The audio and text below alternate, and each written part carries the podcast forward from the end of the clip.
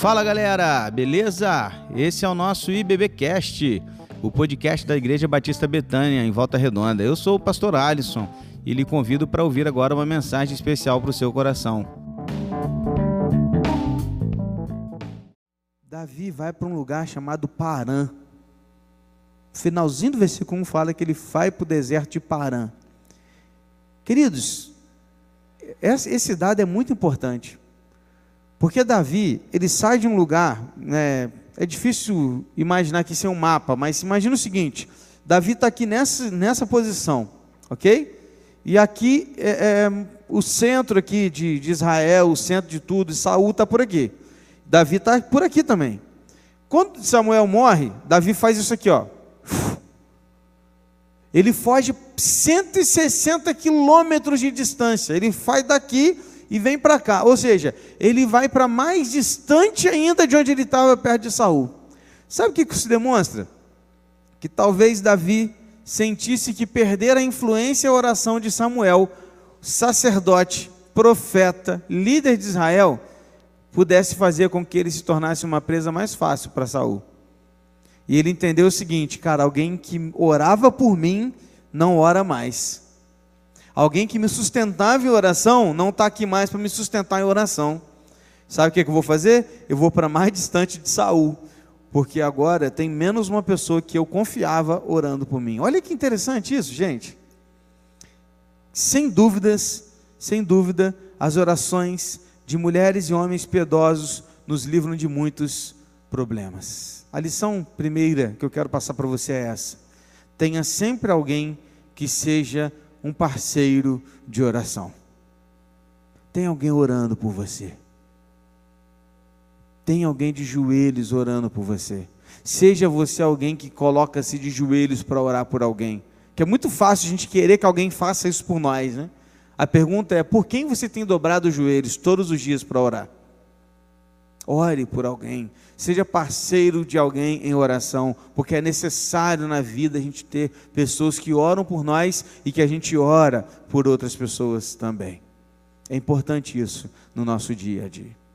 Agora o tempo vai continuar. E depois de perder um amigo, perder um grande parceiro de oração, Davi vai encontrar um novo inimigo. Olha como é que as coisas mudam para Davi. 1 Samuel 25, 2 a 3, diz assim: Havia um homem em Maom que tinha suas propriedades de, no Carmelo. Era um homem muito rico, tinha três mil ovelhas e mil cabras. Ele estava tosqueando as suas ovelhas no Carmelo. O nome desse homem era Nabal, e a mulher dele, que se chamava Abigail. Ela era inteligente e bonita, porém, Nabal era grosseiro e mal em tudo o que fazia, e era descendente de Caleb. Cara, Davi vai ter um encontro nada amistoso com um homem chamado Nabal. Nabal, ele é descrito na Bíblia como um homem de caráter duro e maligno, da tribo de Judá, descendente de Caleb. Nabal era um homem muito, mas muito rico daquele tempo, mas nada generoso. O que, que acontece? Davi e os seus soldados estavam acampados perto da propriedade de Nabal. E eram 600 homens soldados de guerra. Então o que, que esses homens faziam de forma natural? Protegia a propriedade de Nabal. Então, enquanto Nabal estava aqui cuidando das suas ovelhas, Davi e os seus homens estavam o quê? Protegendo o seu território. Está comigo? Era tempo de tosquiar ovelhas. O que é tosquiar, pastor? É arrancar o pelo. É a, pelo não, né? A lã. Arrancar a lã das ovelhas. Era um tempo de festa.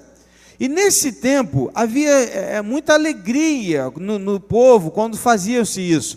Então você imagina 3 mil ovelhas sendo tosquiadas e a lã sendo tirada. Aquilo ia dar muito dinheiro para Nabal. Era um tempo de muita alegria. Era como que um tempo de colheita, para você ter uma ideia.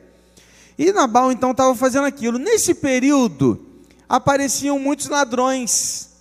O que, que, que, você imagina? Quando você imagina que, cara, está tendo uma festa e dessa festa vai surgir muita grana, dinheiro, aparece logo quem? Os ladrões. Então, apareciam os ladrões, mas Davi e os seus soldados protegiam a terra de Nabal e tudo que eles tinham. Então, por essa razão, Nabal não perdeu nada. Passa o tempo e a expectativa de Davi qual que era? Bom, como eu tenho protegido Nabal com tudo que ele tem, nós estamos com fome. Nós estamos aqui, a gente não tem, a gente não planta, a gente não colhe, a gente vive do que a gente conquista. A gente não está conquistando nada, a gente está fugindo. Então vamos na Nabal. Ele mandou dez homens irem a Nabal. E esses dez homens vão até Nabal e vão pedir comida. A expectativa de Davi era qual? Cara, se eu protejo Nabal e eu não cobro nada por isso, não custa nada Nabal. O cara tem 3 mil ovelhas, mil cabras, ele tem dinheiro. Não custa nada ele me dar alguma coisa para alimentar os meus homens. Então esses dez homens vão até Nabal e vão chegar lá e vão dizer: Pai seja contigo, Pai seja com toda a sua família. Shalom, shalom, shalom, que é a, a, o termo paz em hebraico. Ele mandou paz de várias, né, para vários é, aspectos da vida de Nabal. E nessa situação, o que, que ele faz? Os dez homens chegam e falam: Olha, a gente tem estado aqui, protegemos as suas terras e tudo. Davi, o nosso líder, pergunta ao Senhor o que, que o Senhor pode dar para ajudar a gente. Veja, ele não exigiu nada, não exigiu quantidade, não exigiu o tipo de comida, não exigiu nada. Ele só falou assim: o que, que o Senhor pode dar para a gente comer, para a gente se alimentar? Só isso. Era um tempo de festa, é, era um momento em que as pessoas eram mais generosas. É mais ou menos o nosso Natal. Sabe quando está no Natal? Quando está em Natal, todo mundo fica mais bonzinho, não fica? A gente dá mais as coisas para os outros, né? Dá presentinho, ajuda mais as pessoas no sinal, ajuda mais né, os, os meninos na rua, a gente ajuda mais, a gente cria, dá cesta básica, dá panetone, a gente faz as coisas para ajudar. Que a gente está mais assim, né? Com o coração mais alegre. Era mais ou menos esse tempo, o coração estava aberto para ajudar. Não para Nabal. Nabal não tinha isso com ele. O que, que Nabal responde? Olha o que, que ele responde, versículo 10 e 11. E Nabal deu a seguinte resposta ao servo de Davi: Quem é Davi? E quem é o filho de Jessé? Muitos são hoje em dia os servos que fogem do seu senhor, se referindo a Davi que estava fugindo de Saul. Aí o versículo 11 diz: Vocês acham que eu vou pegar o meu pão a minha água e a carne dos animais que abati para os meus tosquiadores e dar a homens que eu nem sei de onde vem? Queridos, veja que a resposta de Nabal não é nada amistosa, é um insulto a Davi e aos seus homens. Essa resposta revela um coração egoísta, arrogante e rebelde. Um homem que não conseguia reconhecer nas suas riquezas que tudo que ele tinha foi Deus que deu. Porque se ele pensasse assim, ele ajudaria alguém. Sabe que geralmente não ajuda ninguém? É gente assim, que não olha para a vida e fala assim: tudo que eu tenho foi Deus que me deu. Pessoa que não entrega o dízimo é gente mesquinha. É gente que olha para aquilo que tem e fala assim: não, isso aqui é meu, é meu, eu conquistei, eu ralei, eu trabalhei. Não, não vou dar, não. É gente que não entende assim que Deus é que está me dando. Eu não estou dando nada, estou devolvendo. Dízimo não é dar, dízimo é devolução. Se eu fosse olhar para o dízimo conforme o Novo Testamento me ensina, o Evangelho, eu tinha que dar mais que 10%, porque a Bíblia fala de generosidade. Só que quem não é generoso é quem é assim, mesquinho, egoísta, acha que tudo que tem foi ele que conquistou, ele que, ele que conseguiu, e que tudo que ele tem é dele, do suor dele. Não, é nada nosso. Foi Deus quem nos deu. Nabal não entendia assim também. Para ele era assim: eu tenho tudo isso aqui porque eu que ralei, eu que trabalhei, não vou dar isso aqui para vocês, não. Quem são vocês? Essa foi a resposta de Nabal. O problema, queridos, é que toda ação gera uma reação. E embora nós sejamos instruídos por Deus a pagar o mal com o bem, Davi ainda estava num processo de amadurecimento. E nesse momento, Davi ficou irado com essa resposta. Já ouviu a expressão cutucar onça com vara curta? Foi isso que Nabal fez. Veja o que vai acontecer. Versículos 12 a 13. Então os rapazes de Davi se puseram a caminho e voltaram. Ao chegarem, disseram a Davi tudo o que Nabal havia falado. Então Davi disse aos seus homens: Cada um de vocês pegue a sua espada E cada um cingiu a sua espada, e também Davi cingiu a sua. Cerca de 400 homens seguiram Davi, enquanto 200 ficaram com a bagagem. Veja como são as coisas, irmãos. Davi foi capaz de perdoar Saul, que queria matá-lo, mas não foi capaz de perdoar Nabal por não ter é, sido generoso para alimentar os seus homens. Já aconteceu isso com você? Sabe quando a gente perdoa uma coisa facilmente, outra a gente não consegue perdoar? Sabe aquele do tipo assim, fala mal de mim, mas não fala da minha mãe? Sabe aquele tipo assim, não, quem fala da minha família sou eu, o outro não pode falar. E quando fala a gente fica irado, quer brigar, quer arrumar confusão. Mas se falasse de você, você perdoava? É mais ou menos isso que Davi sentiu. Tipo, Saul estava me querendo matar, beleza, eu perdoo ele porque ele quer me matar. Mas a Nabal não vou perdoar, não, porque ele agora insultou não a mim, ele insultou a minha família, ele insultou meus homens, ele insultou os meus soldados. Davi deixou-se controlar por sua ira e não fez aquilo que a gente aprendeu na semana passada. O que, que ele fez semana passada antes de ir para a batalha? Consultou quem? O Senhor. Lembra? Que antes de ir para a batalha perguntou: Senhor, é isso mesmo? Pela segunda vez, Senhor, é isso mesmo? Porque se Davi virasse agora e falasse assim: Senhor, posso ir lá matar o Nabal? Vou me vingar, posso? De repente Deus falasse assim: vá lá e faça justiça. Beleza, mas Deus não foi consultado. Isso não era um, um crime capital para que quem houvesse cometido seja fosse morto. Não, não era. Não era. Então, nessa situação, a gente precisa entender o seguinte, gente. Todos nós somos seres humanos. Presta atenção.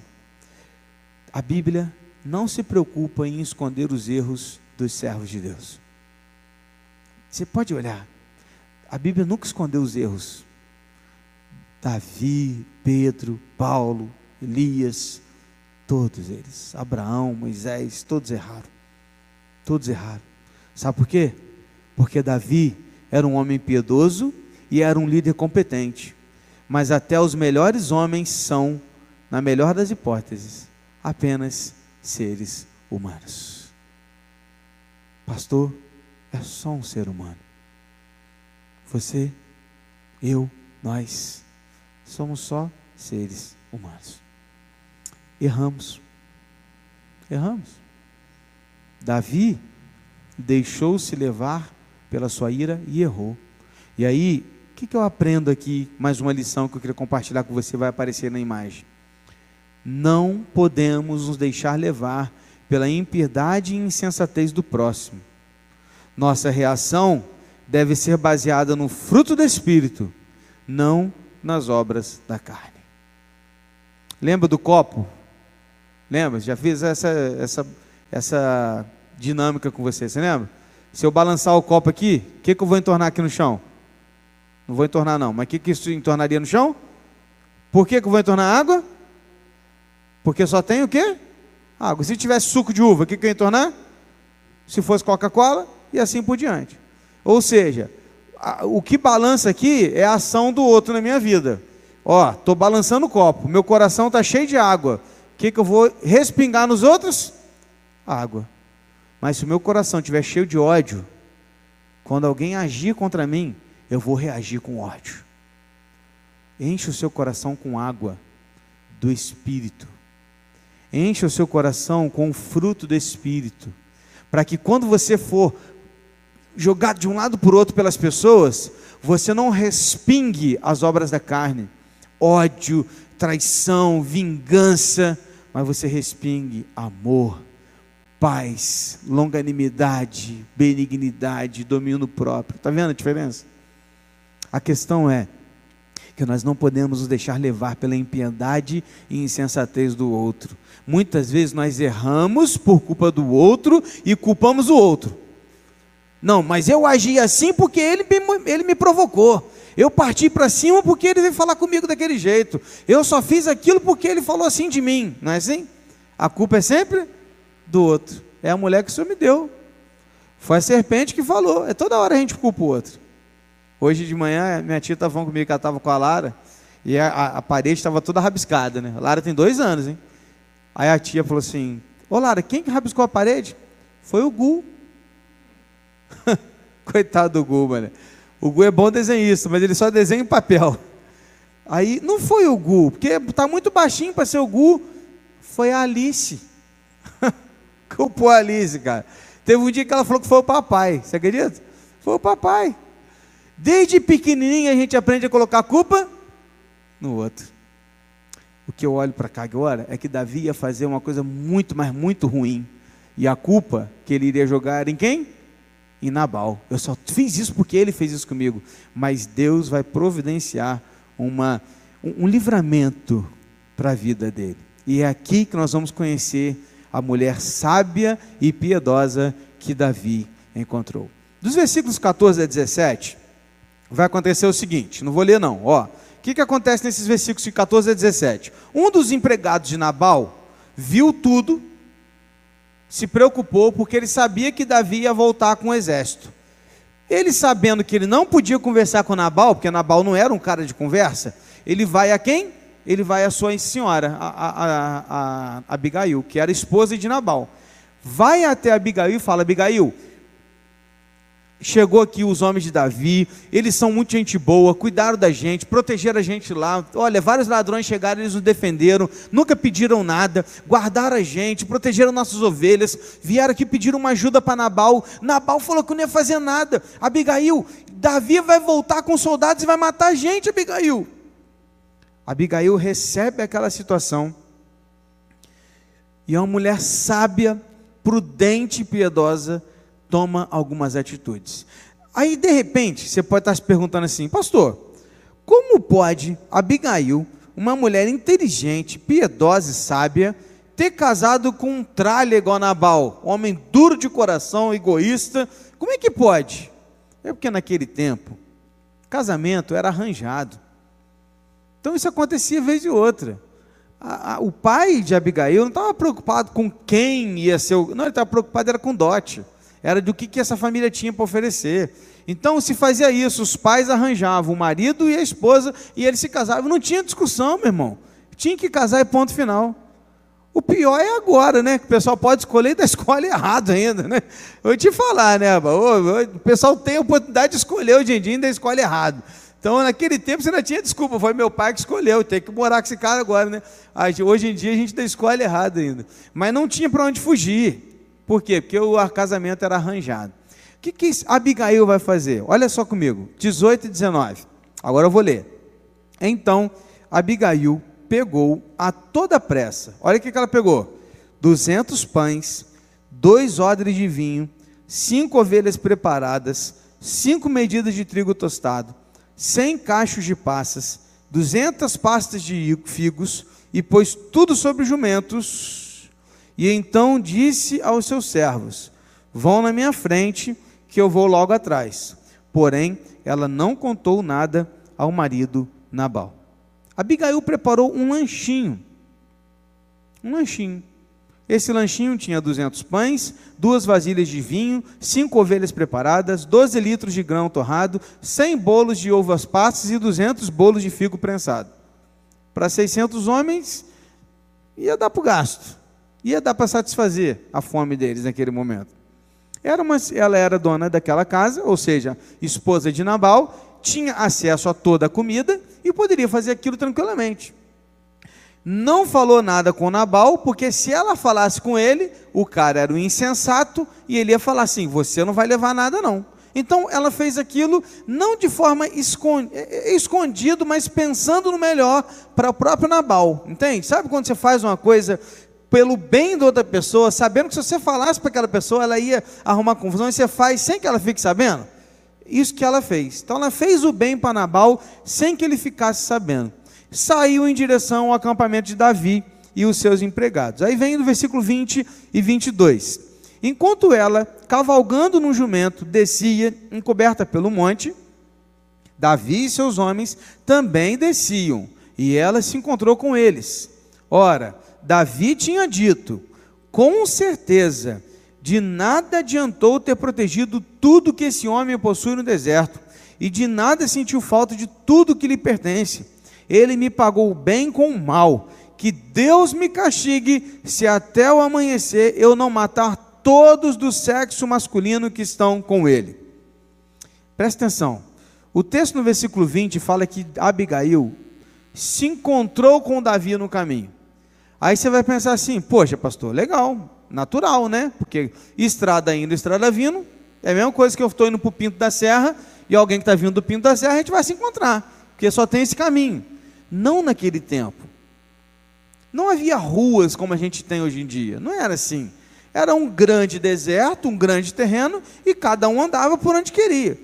Aí você pensa o seguinte: a soberania de Deus aqui é demonstrada quando ele faz com que os caminhos de Abigail e Davi se encontrem. Porque Davi poderia estar indo por esse caminho e Abigail indo por esse para chegar no mesmo lugar, mas eles passaram pelo mesmo caminho. E Deus então fez com que eles tivessem esse encontro. E agora eu quero citar para você algumas lições extraordinárias de amor, altruísmo, humildade e piedade que Abigail tem para nos ensinar e como que um relacionamento assim pode nos trazer tantas bênçãos.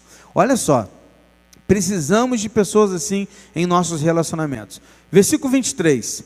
Quando Abigail viu Davi, desceu depressa do jumento e prostrou-se sobre o rosto diante de Davi, inclinando-se até o chão. Primeira lição Primeira, primeiro aprendizado que Abigail nos dá é que o seu objetivo principal era promover a paz. Eu não sei se você reparou, mas no versículo anterior, quando eu li, Davi disse que ia matar quem? As pessoas, os homens, os homens, lembra? As pessoas do sexo masculino. Abigail ia morrer? Não. As mulheres que trabalhavam com Abigail iam morrer? Não. Agora você pensa bem. Você é casada com um cara ogro, insensato, arrogante, ignorante, egoísta, um, um, um tolo. Você tem oportunidade que alguém vá lá matá-lo. Veja bem. Abigail podia falar assim: Deus ouviu minhas orações. Olha aí, eu estou tanto tempo pedindo para Deus resolver meu problema, está resolvido. Davi está indo lá, ele vai matar só quem? Só os homens. Mas Abigail não olhou dessa forma. Sabe por quê? Porque ela estava preocupada em promover a paz. Veja, irmãos, Abigail estava disposta a viver mais 30 anos com Nabal, se fosse preciso para promover a paz naquele lugar. Abigail não estava preocupada apenas com ela, mas estava preocupada com seus funcionários, estava preocupada com os homens da sua casa, estava preocupada com seus escravos Olha aqui, irmãos, quantas vezes nós não agimos dessa maneira? A questão é que o propósito de Abigail era promover a paz. A questão é o que você está fazendo para manter a paz, a paz na sua casa, o que você está fazendo para manter a paz na sua igreja, no trabalho, na sua vizinhança, por onde você anda? Ou você é do tipo daquele diabinho que fica do lado assim, já viu o desenho animado? Tem um diabinho e tem um anjinho, né? Você é tipo do diabinho que fica lá, vai, faz, vai, isso mesmo, briga, isso, briga, briga, briga, briga. Ou você é do tipo do anjinho que fala assim, calma, cara, peraí, releva, vai por esse lado não, peraí, não, olha, não foi isso tudo. Sabe aquela pessoa que promove a paz? Abigail era desse tipo. Era uma mulher que promovia a paz. Seu objetivo principal era trazer paz naquele lugar. Qual é o seu objetivo principal? Nos seus relacionamentos. Segunda lição que eu aprendo com Abigail é a disposição em se humilhar para alcançar um bem maior. Diz o texto que quando Abigail viu Davi, desceu depressa do jumento, prostrou-se perante Davi, rosto em terra. Ela caiu a seus pés. Meus irmãos, aquela mulher não precisava disso era uma mulher rica, de uma posição social a zelar. Quando estava diante de Davi, ela não precisava se prostrar diante de Davi, ela podia ter parado ali e começado a conversar com ele sem se prostrar. Mas diz o texto que quando ela para, ela se prostra e põe o rosto em terra diante de Davi, se humilhando diante dele. Para quê? Para alcançar um bem maior. Que bem? A paz. A gente acabou de falar. Então aquela mulher estava pronta a se humilhar. Irmãos, quantas vezes nós perdemos tanto porque nós não agimos com humildade, irmãos? Quantas vezes? Perdemos casamento, perdemos uma amizade, perdemos um trabalho, ou até mesmo uma bênção ou um presente, só porque nós não nos humilhamos, por causa da falta de humildade. Não, não perdimos perdão porque nós não nos humilhamos. Não, é muita humilhação pedir perdão. Não é humilhação, não, querido. É lindo, é honroso, é, é belo, é bíblico, é divino. Mas nós não queremos nos humilhar. Sabe por quê? Nós somos bons demais para a gente se humilhar. Não é verdade? Não. Não, não é verdade. Não é verdade porque há só um bom. E esse é Deus. E o único que foi bom se humilhou por nós. Aquele que tinha o mundo a seus pés, escolheu vir ao mundo lavar os pés dos seus. Uau!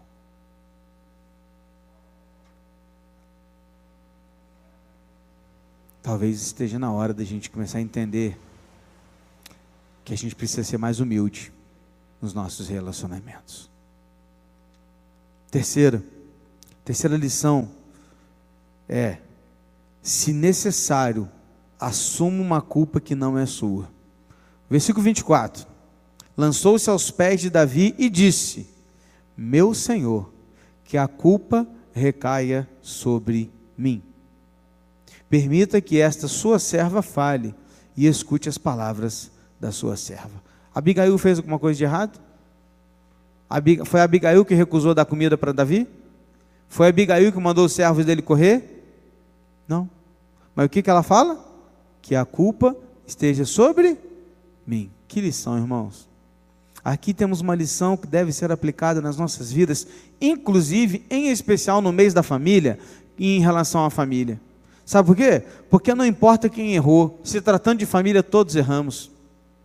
A gente tem um péssimo hábito de ficar apontando o erro e de ficar culpando os outros. A gente tem um péssimo hábito de dizer, viu? Eu avisei. Péssimo hábito de falar assim, caiu porque quis, porque eu disse para não fazer. Se tivesse me ouvido, não tinha errado. Mas quando se trata, queridos, de família, quando se trata de igreja, quando se trata de, sabe, da família de Deus, quando um erra, todos erramos, a culpa é nossa, não a culpa é sua. Não, a culpa é nossa. Precisamos nos colocar no lugar do outro, assumir uma culpa que talvez não foi nem você que fez, mas assumi-la pelo bem maior que é a paz. Quantas vezes a gente faz isso no nosso lar? Quantas vezes a gente entra em discussão e para a gente acabar a discussão a gente fala assim: não, beleza, a culpa é minha. Mas não era, mas é minha, tá bom, a culpa é minha. A gente, vamos resolver? Vamos, perdão. Precisamos entender isso, queridos, que se culpar é necessário em alguns momentos para resolver a situação. Abigail fez isso. Olha, a culpa é minha. Que mulher. Ela continua dizendo assim, olha, versículo 25 em diante. Que o meu Senhor não se porte com aquele homem maligno, a saber, com Nabal, porque ele é o que significa o seu nome. Nabal é o seu nome, e a tolice o acompanha. Dá uma pausa aqui. Talvez para a gente isso não tenha sentido nenhum. Mas no hebraico faz todo sentido. Por quê? Porque Nabal significa tolo, insensato. Então o nome dele era insensato, era tolo. Então ela está dizendo o seguinte: olha, ele é exatamente o que o nome dele fala. Ele é realmente um tolo. Ele é um insensato. É assim mesmo que ele é. É isso que ela está dizendo para Davi. Continuando, versículo 25, parte B. Eu, porém, esta sua serva, não vi os rapazes que o meu senhor mandou. Agora, meu senhor, tão certo como vive o Senhor Deus, e tão certo como vive a sua alma, foi o Senhor Deus quem o impediu de derramar sangue e de fazer justiça com as próprias mãos, que os seus inimigos e os que procuram fazer mal ao meu Senhor sejam como Nabal. Quarta lição aqui que Abigail nos ensina reconheça a soberania de Deus e que a vingança pertence a Ele. Mulher sábia, mostrou a Davi o seguinte: Davi, não vale a pena. Não vale a pena sujar suas mãos de sangue com esse homem, ele é intolo, ele é um insensato, não vale a pena.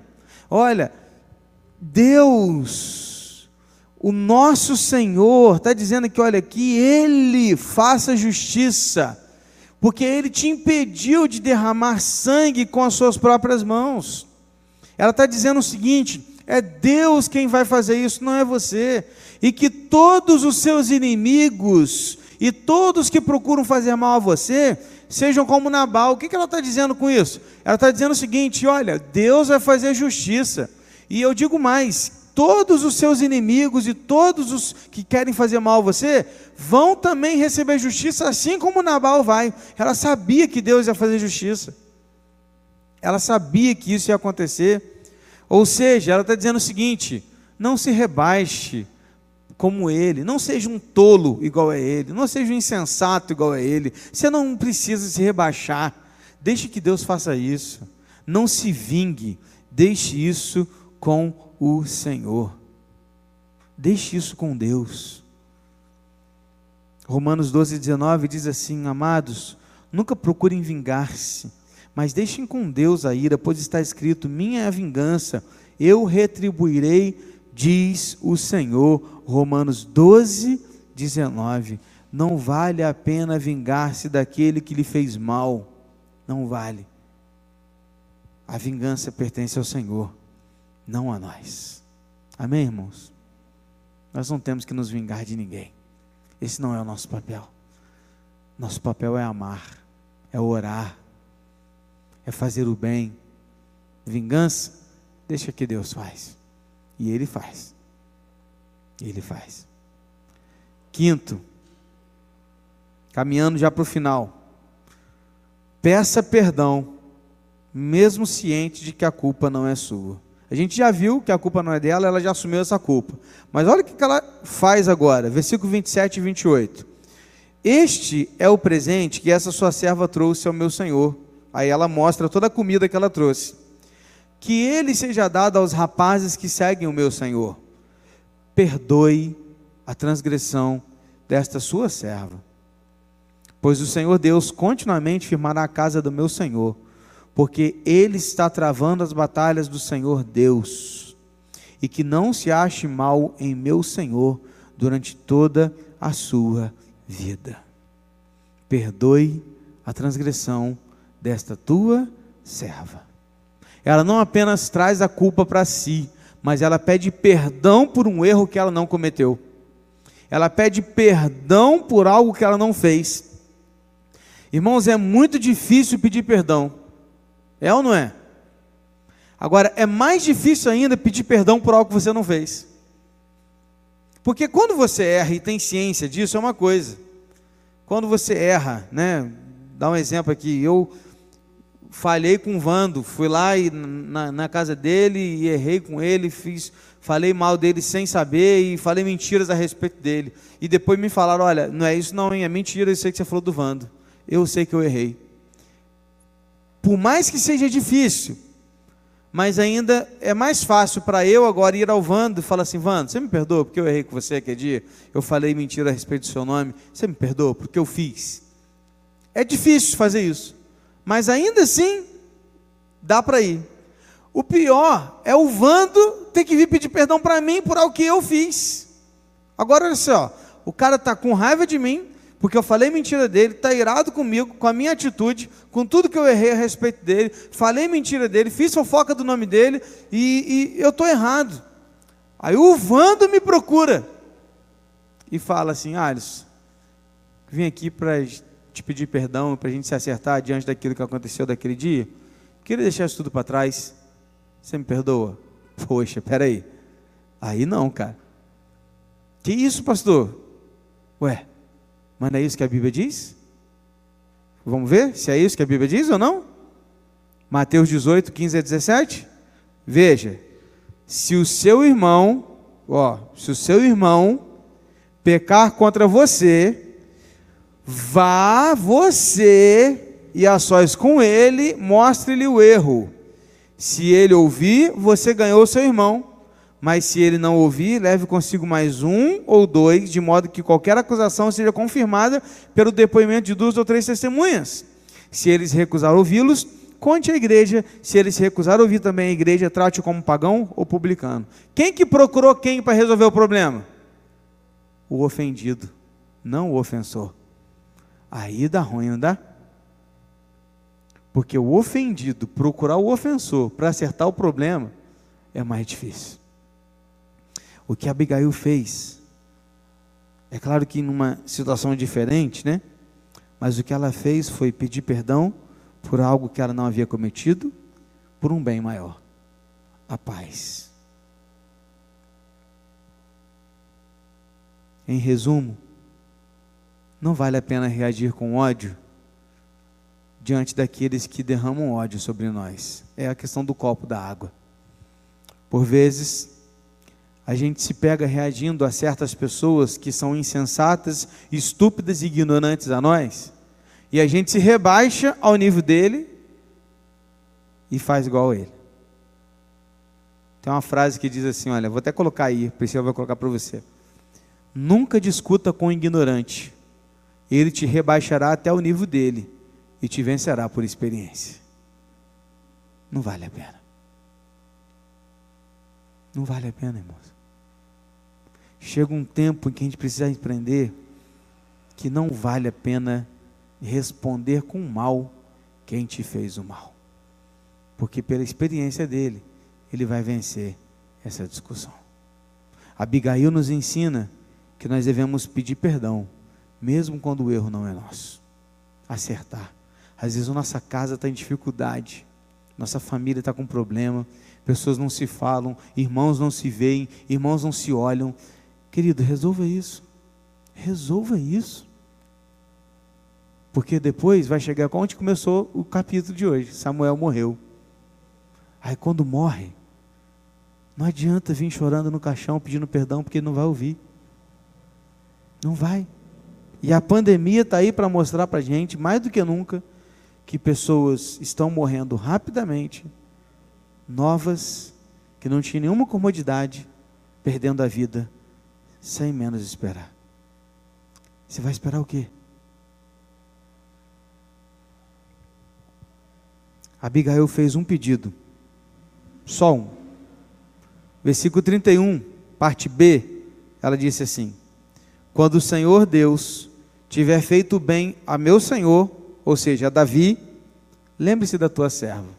O único pedido que Abigail fez foi esse. Ó, ela deu presente, ela se ofendeu, ela pediu perdão, ela se humilhou, ela se culpou, se colocou no lugar e mostrou para Davi a soberania de Deus, mostrou com sabedoria, foi prudente, foi piedosa, não pediu nada, só no finalzinho ela pediu. Quando o Senhor for rei, quando Deus fizer a vontade dele na sua vida, ele vai fazer? É, Lembre-se da sua serva, só isso, mais nada. O que, que acontece? Ela volta para casa, porque Davi ouve tudo que ela disse, e ele recebe o presente, dá meia volta e vai embora com seus soldados, não parte para a guerra. Abigail volta para casa e vai encontrar o seu marido. Quando ela chega em casa, adivinha o que, que Nabal está fazendo? Fazendo uma festa. Nabal fez um banquete para ele, fez uma festa para ele. Já imaginou? O cara era tão arrogante tão cheio de si mesmo que ele fez uma festa para si mesmo. Ele mesmo cortou o bolo, ele mesmo comemorou, ele mesmo eh, soprou a bela, bela cantou parabéns. Ele fez tudo para ele, para ele, só para ele. Fez um festão para ele e encheu a cara. Encheu a cara e bebeu tudo que ele podia. Quando Abigail chega em casa, ela encontra o marido embriagado e fala: Vou dormir. Tem nada para falar, porque você já viu que quando alguém está fora de si, não adianta você explicar nada, né? O cara está bêbado, tá, não adianta, não adianta você falar que não vai ouvir. Então você deixa para outro dia. Abigail deixou para outro dia. Dormiram e na manhã seguinte, cheio de ressaca, Nabal sentou e Abigail contou para ele, ó, aconteceu isso, isso, isso, Davi ia fazer isso, eu fui lá, fiz isso, isso, isso e tal. Contou toda a história. O que, que acontece? Nabal, naquele momento que ele ouve a história, ele sofre um derrame. E ele fica paralisado. E ele paralisa, ele fica doente. Na mesma hora, irmãos, na mesma hora, depois que ele ouve aquilo, Motivado porque, não sei, talvez pelo medo, ou por tudo que poderia ter acontecido, ou por causa daquilo que Abigail fez, ou com medo de Saul, porque de repente ele pensou agora assim, Ih, Saul vai vir agora vai me matar, porque Saul. Enfim, um milhão de possibilidades. Mas o fato, fato é que ele sofreu um derrame e ficou lá. Dez dias paralisado. No décimo dia, diz a Bíblia que Deus o feriu e ele morreu. Já viu aquela expressão, a justiça de Deus tarda e não falha, mas não falha? Eu discordo dela, eu acho que a justiça de Deus chega na hora certa, ela não tarda. Aqui ela chegou mais rápido do que a gente imagina. Dez dias foram suficientes para Deus vingar Davi. Dez dias. Nabal morreu. Quando Nabal, morre, nasce uma viúva. Abigail agora é viúva. Aí já, ó, já vai matutando aí na cabeça. O que está acontecendo? Viúva, está livre para quê de novo? Casar novamente, porque agora ela está viúva, está livre. Quando Davi sabe lá, fica sabendo que Abigail está viúva, não perde tempo e pede a mão dela em casamento. Abigail então torna-se esposa de Davi. E junto com isso, ao casar-se com Abigail, adivinha, Davi herda tudo que era de quem? De Nabal. Toda a riqueza de Nabal, suas ovelhas e cabras, de tudo que ele tinha agora é de quem? É de Davi. Inclusive, é o local onde ele vai é, posteriormente estabelecer a sua residência como rei. Davi vai se, se fortalecer naquele lugar. Só que naquele tempo era um tempo de poligamia, não era tempo de monogamia.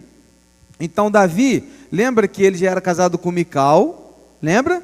Só que Mical não vai continuar como esposa dele. Quando ele foge, Saul pega Mical e dá para outro homem. Naquele tempo não tinha esse negócio de divórcio, casamento, era tudo no bigode. Então, o que, que Saul faz? Ele pega a filha dele, dá para outro homem, faz aliança com outro homem, dessa maneira ele está desonrando Davi. Então, Mical, nesse momento, não era mais esposa de Davi.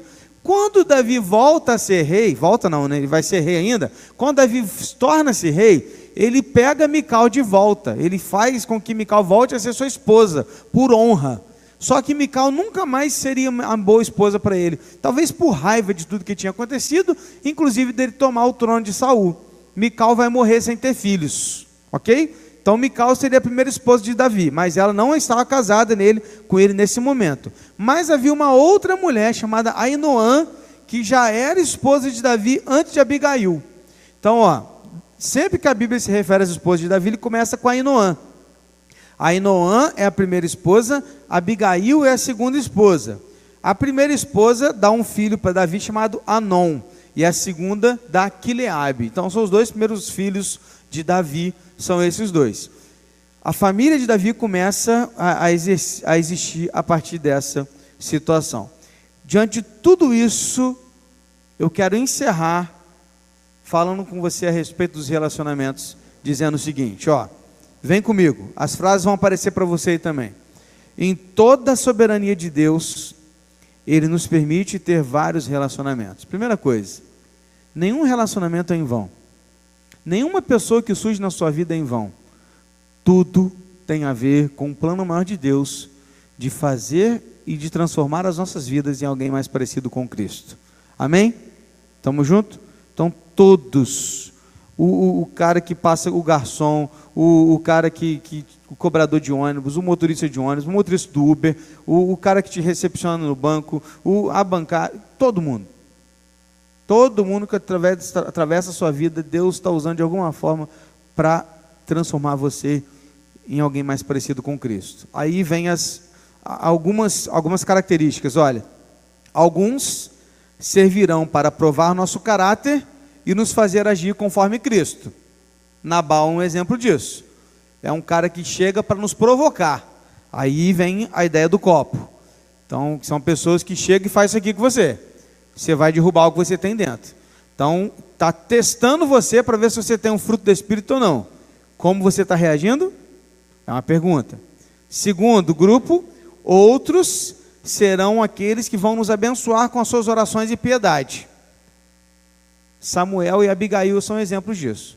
Samuel abençoava a vida de Davi com oração. Então são pessoas que oram por nós. Já viu gente que fala assim com você? Estou orando pela sua vida. Como é bom ouvir isso. Às vezes encontra alguém na rua, pastor, estou orando por você. Eu falei, que bom, irmão. Manda mensagem, pastor, estou orando pela sua vida. Glória a Deus, continue, preciso. Como é bom saber que tem alguém orando por você. Como é bom. Então, nós precisamos dessas pessoas que nos abençoam com suas orações. Geralmente são mais velhos, geralmente são pessoas com mais experiência, geralmente são pessoas que já estão mais rodados na vida e sabem a importância da oração. Outro grupo, ainda outros nos ajudarão a não errar tanto e nos mostrarão o melhor caminho segundo a verdade de Deus.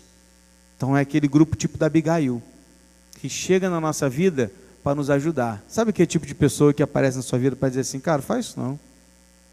Pensa direitinho. Você acha que é assim mesmo? Vai ser, vai ser bom? Muda, transforma, faz diferente. São esse grupo de pessoas que Deus coloca na nossa vida para nos ajudar. A pergunta é: e você?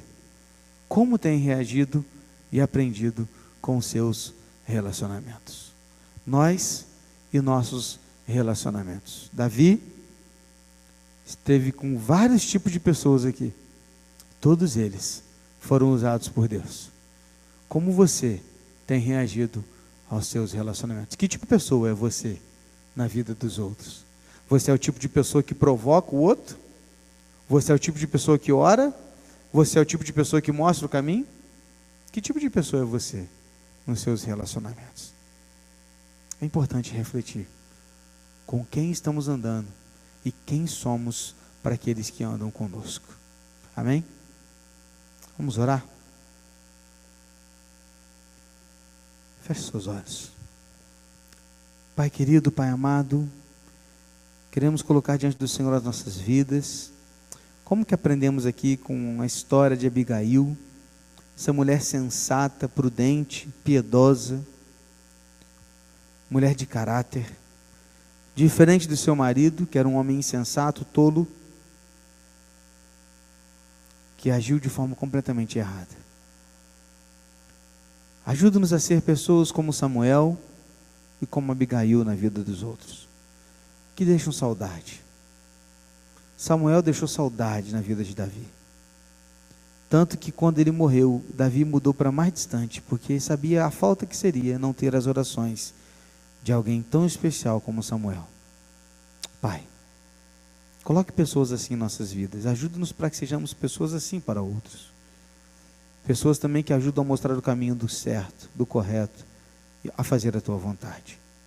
Perdoa-nos, ajuda-nos para que os nossos relacionamentos possam verdadeiramente glorificar o teu nome. Assim nós oramos, no nome de Jesus. Amém. E esse foi o nosso podcast de hoje. Siga nossa igreja nas redes sociais e compartilhe também esse podcast com mais pessoas. Venha nos fazer uma visita na Rua Manuel Bandeira, número 53, São Luís, Volta Redonda, Rio de Janeiro. Um abraço e até mais.